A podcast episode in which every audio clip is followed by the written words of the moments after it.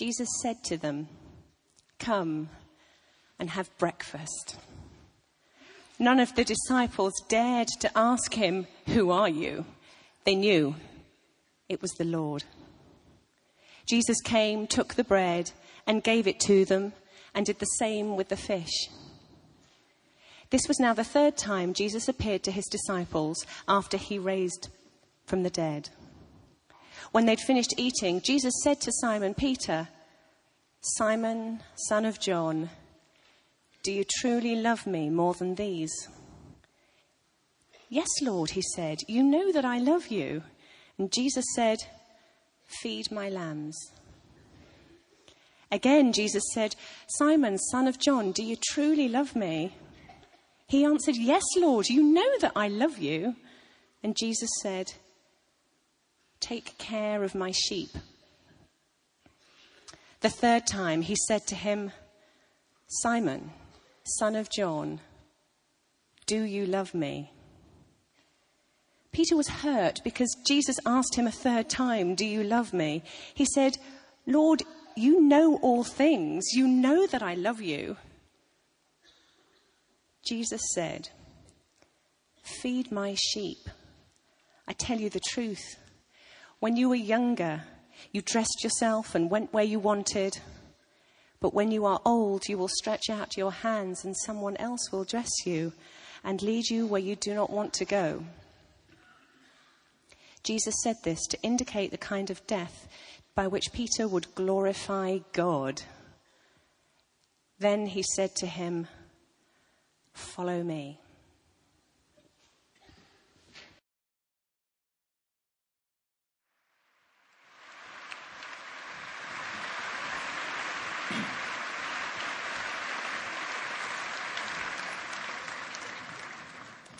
Thank you, Rima. Have you had a wonderful week? Yes. Are you coming back next year? Yes.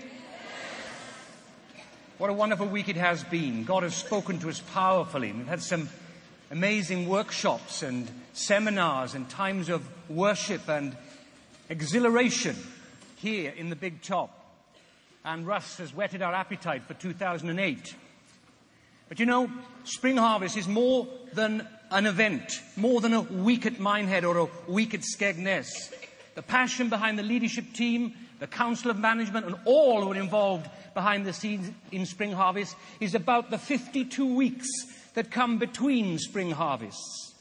We want to equip the church. We want to provide you with resources to live kingdom lifestyle for the whole year. Jesus said, Come and have breakfast.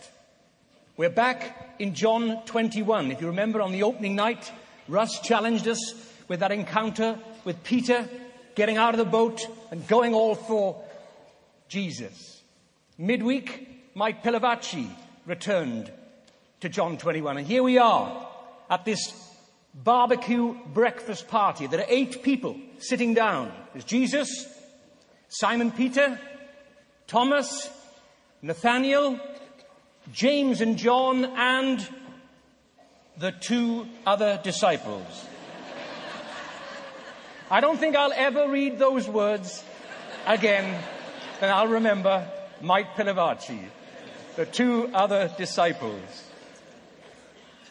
I've never been in, into fishing. I don't fully understand the attraction uh, that fishing holds on so many tens of thousands of people in Britain today. Next week, the Bible readings are being led by Dr. R.T. Kendall, and he's an avid fisherman. Uh, friends of mine and those who know RT are praying very much for me next week because I'm sharing a chalet with him. and I'm looking after the food. Anyway, I was in Florida staying with him just a month ago.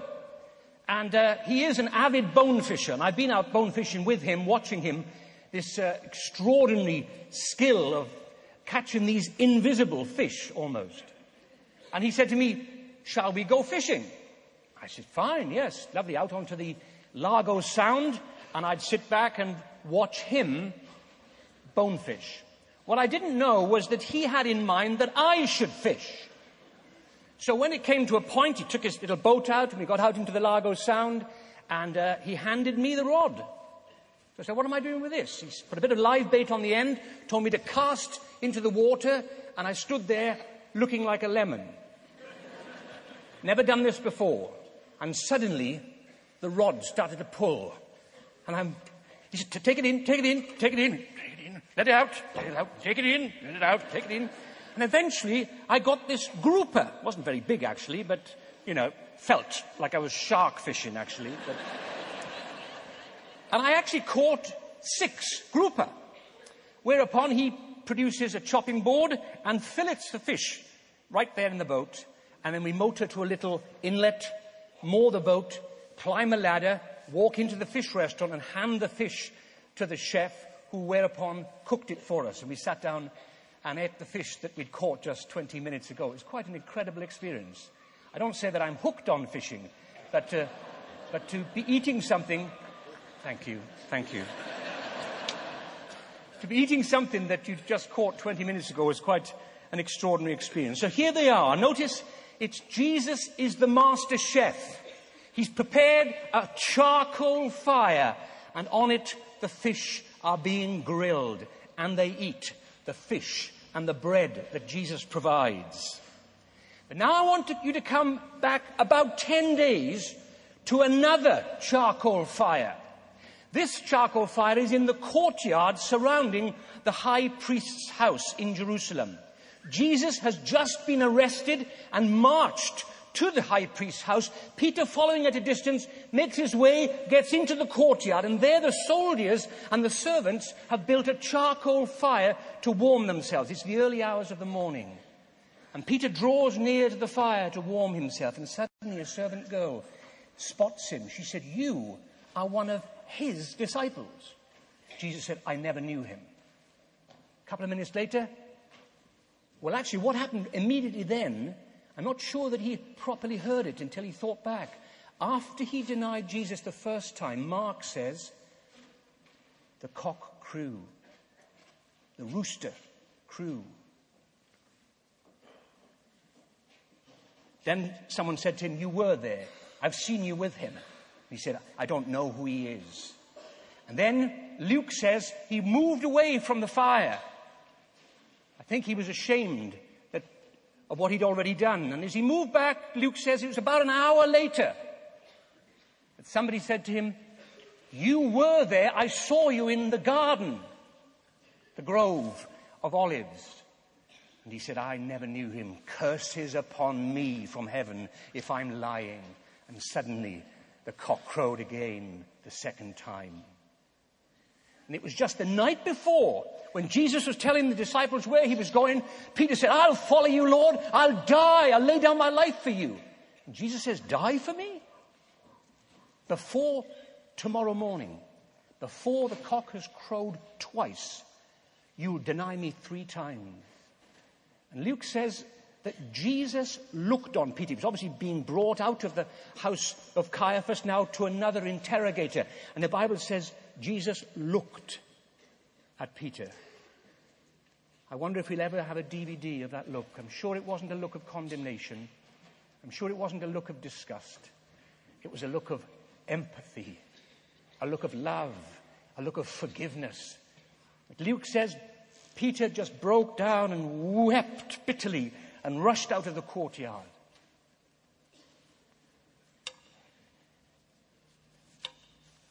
Here we are,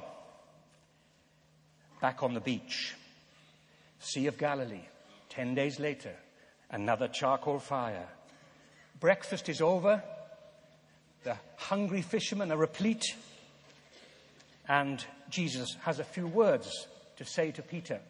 The one who just 10 days ago had denied him three times. Jesus now addresses him and says, Peter, do you love me more than these? Lots of different views commentators have about who these are.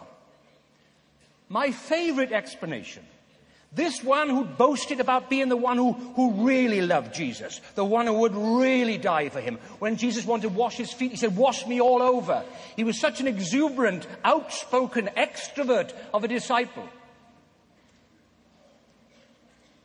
Probably telling them, that he loved Jesus more than all the disciples. So, my favored interpretation is Jesus saying to him, Peter, Simon, son of John, do you still love me more than these disciples love me? And he says, Yes, Lord, you know I love you. Jesus said, Then feed my lambs. Then he asked him again, Simon, son of John, do you love me? Peter replies, Yes, Lord, you know I love you. And then Jesus asked him a third time, Simon, son of John, do you love me? He said, Lord, you know everything. You know I love you. Then Jesus said a second time, Feed my sheep. I don't believe it was a coincidence that Peter, who denied Jesus three times at that charcoal fire in the courtyard of the house of the high priest, was asked three times by a charcoal fire on the Sea of Galilee to reaffirm his love for his master and his Lord. And Jesus is in the business of forgiving us. Christianity is the only faith that talks about God totally forgiving us and we being called to totally forgive others. Do you know, sometimes it's relatively easy to accept God's forgiveness because of the message of the cross. Sometimes it's not so difficult to forgive others. But you know where I think many of us find it most difficult? We find it most difficult to forgive ourselves. We look back with regret. If only I had, if only I hadn't. And our lives can be marred by those mistakes. The course of our lives and our relationships can be dramatically altered because of mistakes in the past. And time and time again, the enemy comes to us and accuses us and says, If only, what if, what if you hadn't? And we need to in receiving God's forgiveness, we need to forgive ourselves. And I want to set some of you free today from the chains of not forgiving yourself. I want you at the communion table today to ask God for the strength to forgive yourself and to stop going back over and over and over past mistakes, past denials, past regrets. Feed my lambs, feed my sheep. And we know from the book of Acts and the epistles of Peter that he did feed the young ones. He did feed, feed the sheep. He obeyed his master.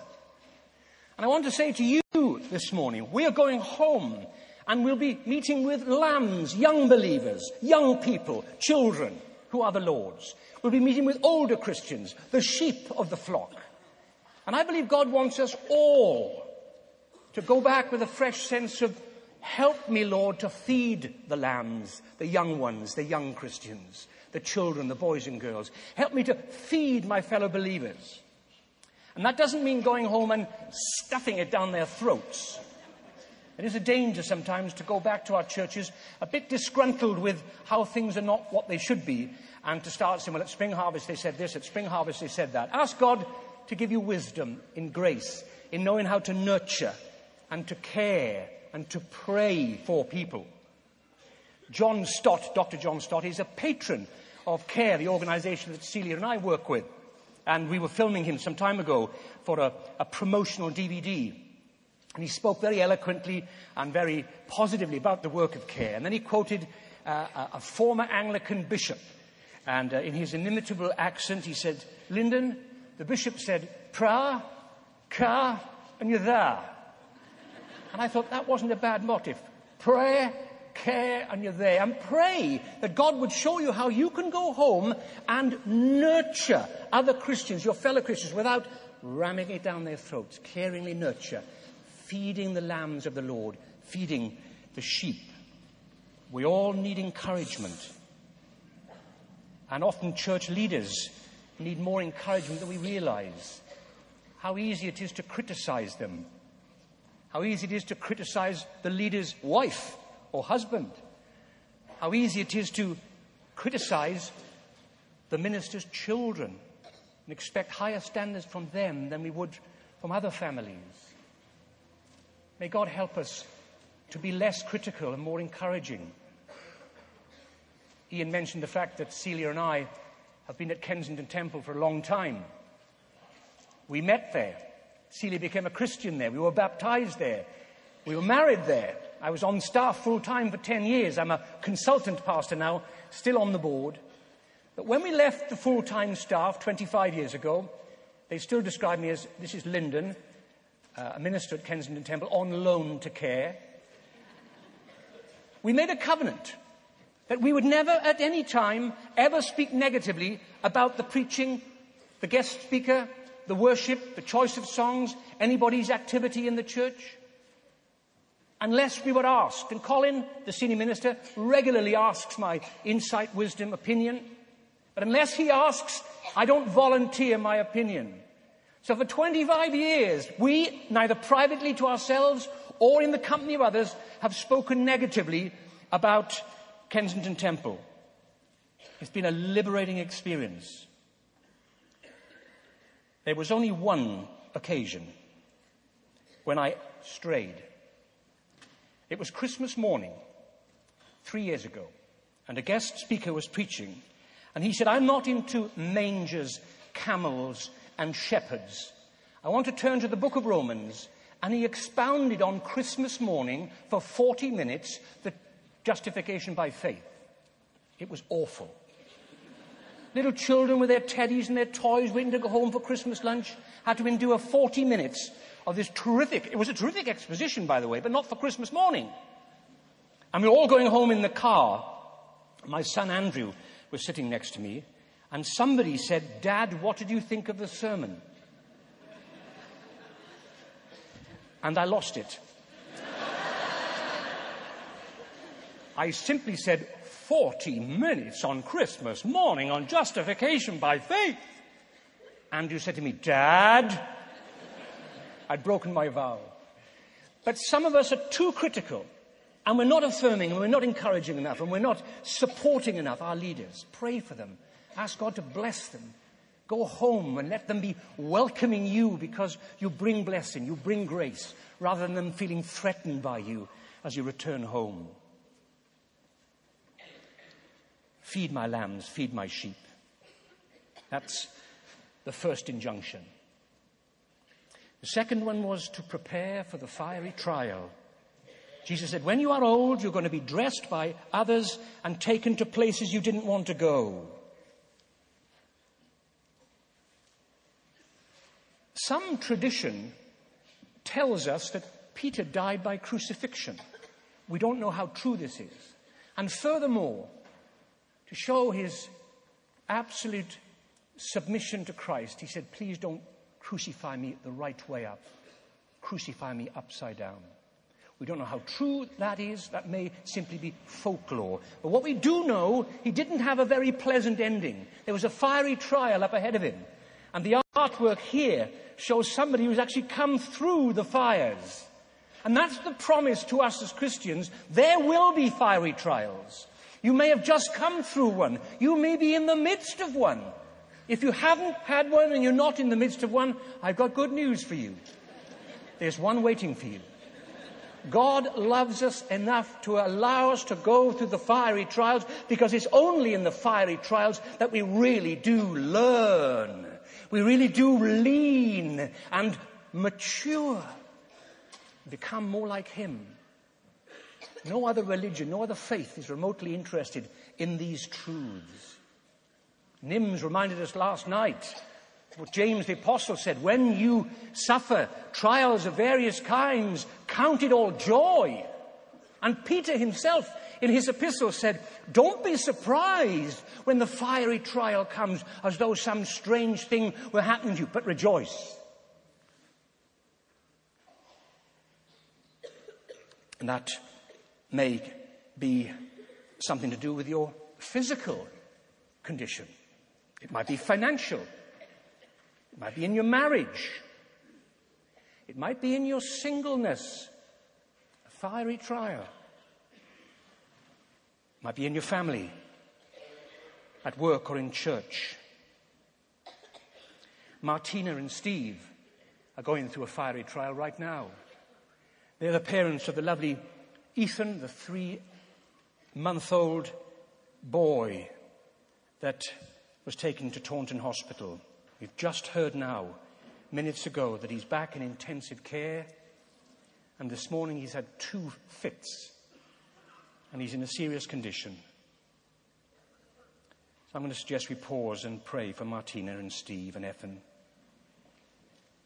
God, we lift up Steve and Martina to you right now, and baby Ethan. Oh God, save that child, we pray. Give continued skill and wisdom to the doctors and nurses. Pour in your divine healing health to that little one we play. Rescue him.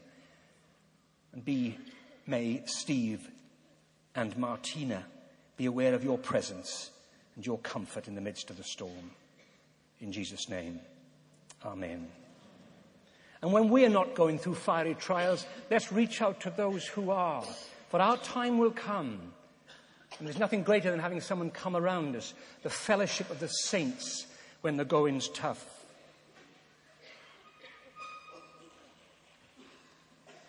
There are some fiery trials that are self inflicted.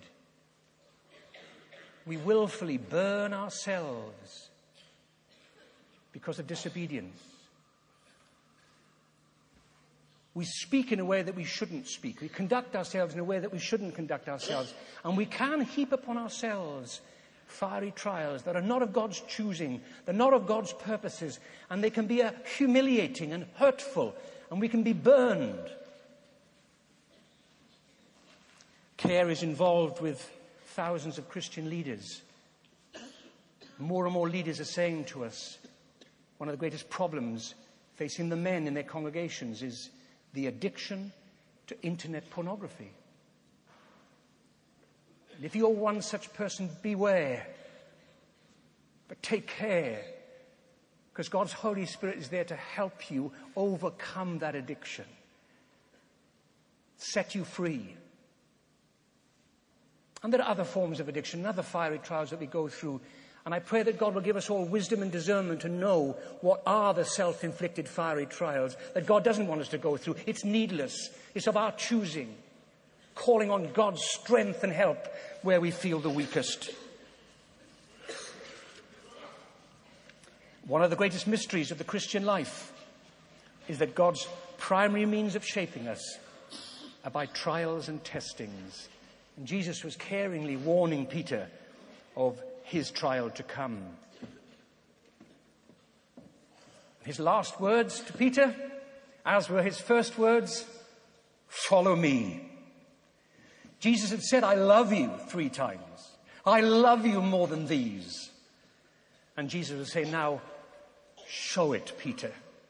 He gave him a second chance, and Peter did take that second chance with both hands. And in the Acts and in the epistles, we see Peter doing his best to obey the Master and follow the Lord. Do you remember Eliza Doolittle in her plea to Professor Higgins? If you love me, show me. I was reflecting uh, on, on an incident which I've never referred to in public before, but it was my first girlfriend, Carol. She's in heaven now, so she won't mind me sharing with you. I had achieved two things that, for me as a 14 year old boy, were, were, were, were everything. I had my own newspaper round and my first girlfriend. And in those dim, distant days of yore, we used to have what was called the hit parade. Well done. You're looking a lot younger than you are. Um, and we had Jimmy Savile, and we had Top of the Pops. And every week on a Thursday night, we'd find out which is Top of the Pops. And this week, I was taking Carol out. Top of the Pops was the Bachelors, a group of Irishmen. And we used to sing these songs as kids. I don't know if they do that these days, they just listen to them, I think, but we used to sing them. And I wanted to, to impress Carol. So I sang to her two lines from this number one hit. I won't inflict the singing on you today.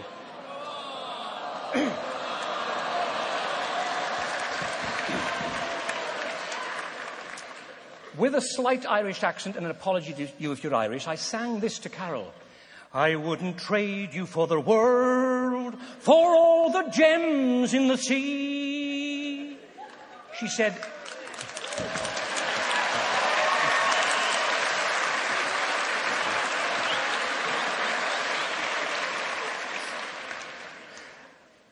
as I sang it to her, she simply said, Say honest.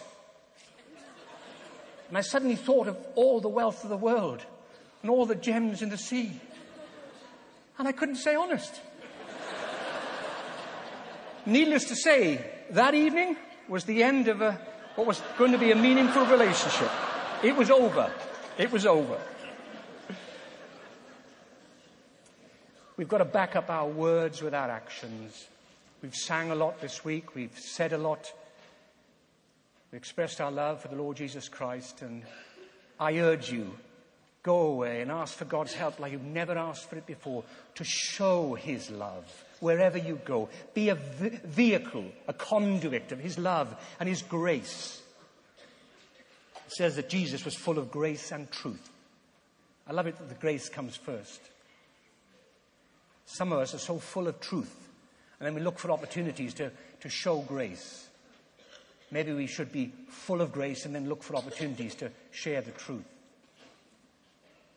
Full of grace and truth, showing our love by our conduct more than words and promises. I pray the Lord's Prayer every day. When I come to that line, your kingdom come, your will be done. I add a little bit. I pray, Your kingdom come, your will be done by us today. Forgive us our trespasses. And I go on. You see, there are two basic words for the will of God. One would be described like the decrees of God. And there ain't nothing we can do about God's eternal decrees. That's his sovereign will, his choice. When this world will end, when the affairs of human history as we know it will be wound up, when a new heaven and a new earth will be made, God will decide, and there's nothing I can do through prayer, fasting, evangelism, or anything to alter God's eternal sovereign decrees. That's his business.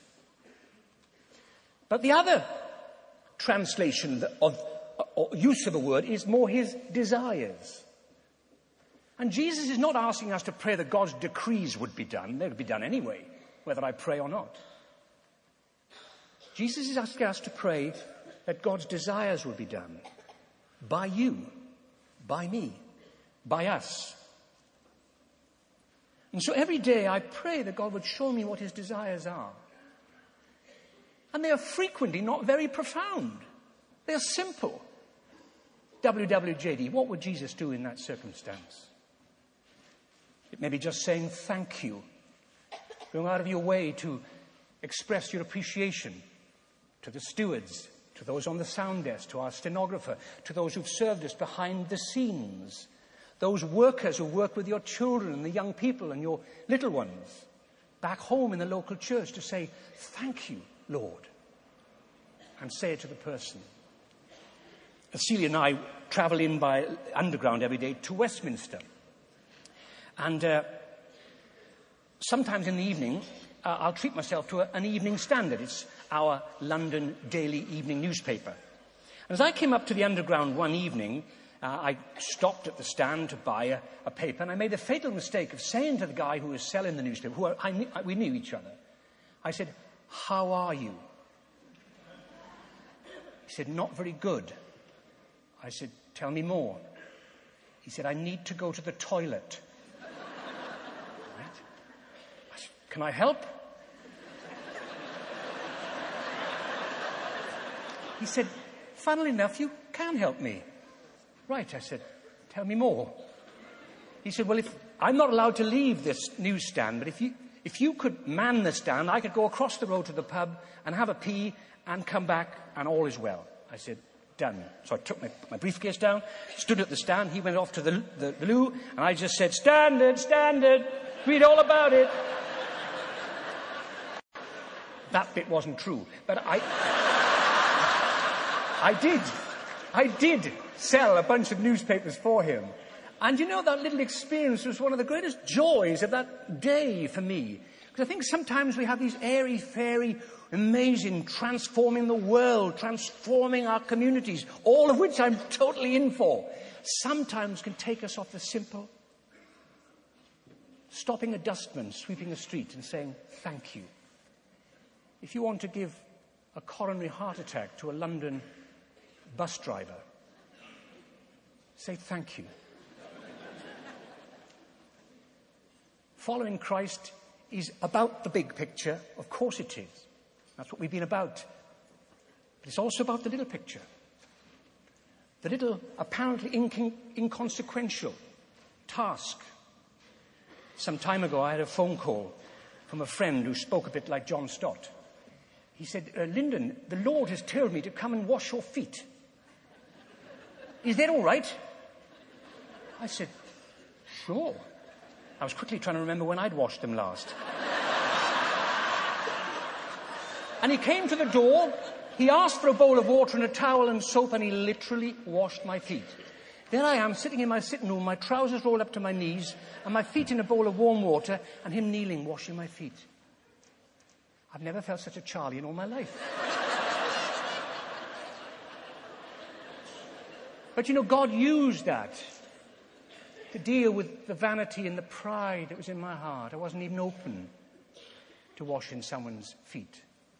I explained it away, why it was applicable in the first century and what the modern parallel was. As I was doing all this, he was washing my feet. Now, I'm not suggesting when you get home you pick up the phone and say, The Lord's told me to wash your feet. But I would ask you to prayerfully consider what might refresh that person. What could you do in a practical way. It might be cutting the minister's lawn, cutting his grass while he's away on mission, or offering to do something, making a meal. Make a meal for yourself and just make a bit more and put it in a little plastic container and offer it to someone who might be struggling. Following Jesus, simple acts of kindness. Ian spoke the other night of pleasing aromas.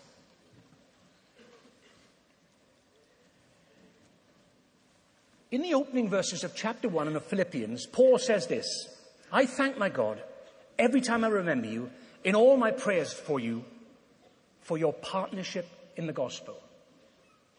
And as I understand it, partnership in the gospel, I have to go to the fourth chapter of Philippians. And in between two of the most famous verses in Philippians, and some might say two of the most famous verses in the New Testament. Verse 13, I can do all things through Christ who strengthens me. Verse 19, my God shall supply all your needs according to his riches in Christ Jesus. In between those two famous verses, Paul tells us, as Steve was reminding us the other morning, when he left Thessalonica, when he left Macedonia, the only church that practically supported him with money and gifts was the Philippian church. And in fact, the letter to the Philippians is as a result of Epaphroditus coming from northern Greece all across Europe to Rome to find Paul. Paul was under house arrest. He wasn't in a dark, damp cell like he was in Philippi. As a Roman citizen, he was allowed to rent his own home and have people come, clothes brought to him, books and gifts. And somehow, Epaphroditus found where he was under house arrest, knocked the door. When they opened the door, Paul could not believe it. Epaphroditus had come all this way, risking his life to bring the expression of love from the Philippian church to him in prison. And he sat down under the anointing of the Holy Spirit and wrote this letter to say, Thank you. Thank you. Not only were you the only church who supported me when I left you, you're still the only church that supported me in practical, down to earth ways. As you go away from Spring Harvest today, remember forgiving yourself, feeding his lambs and sheep, preparing for the fiery trial, and following him obediently in the great and in the small. May God bless you.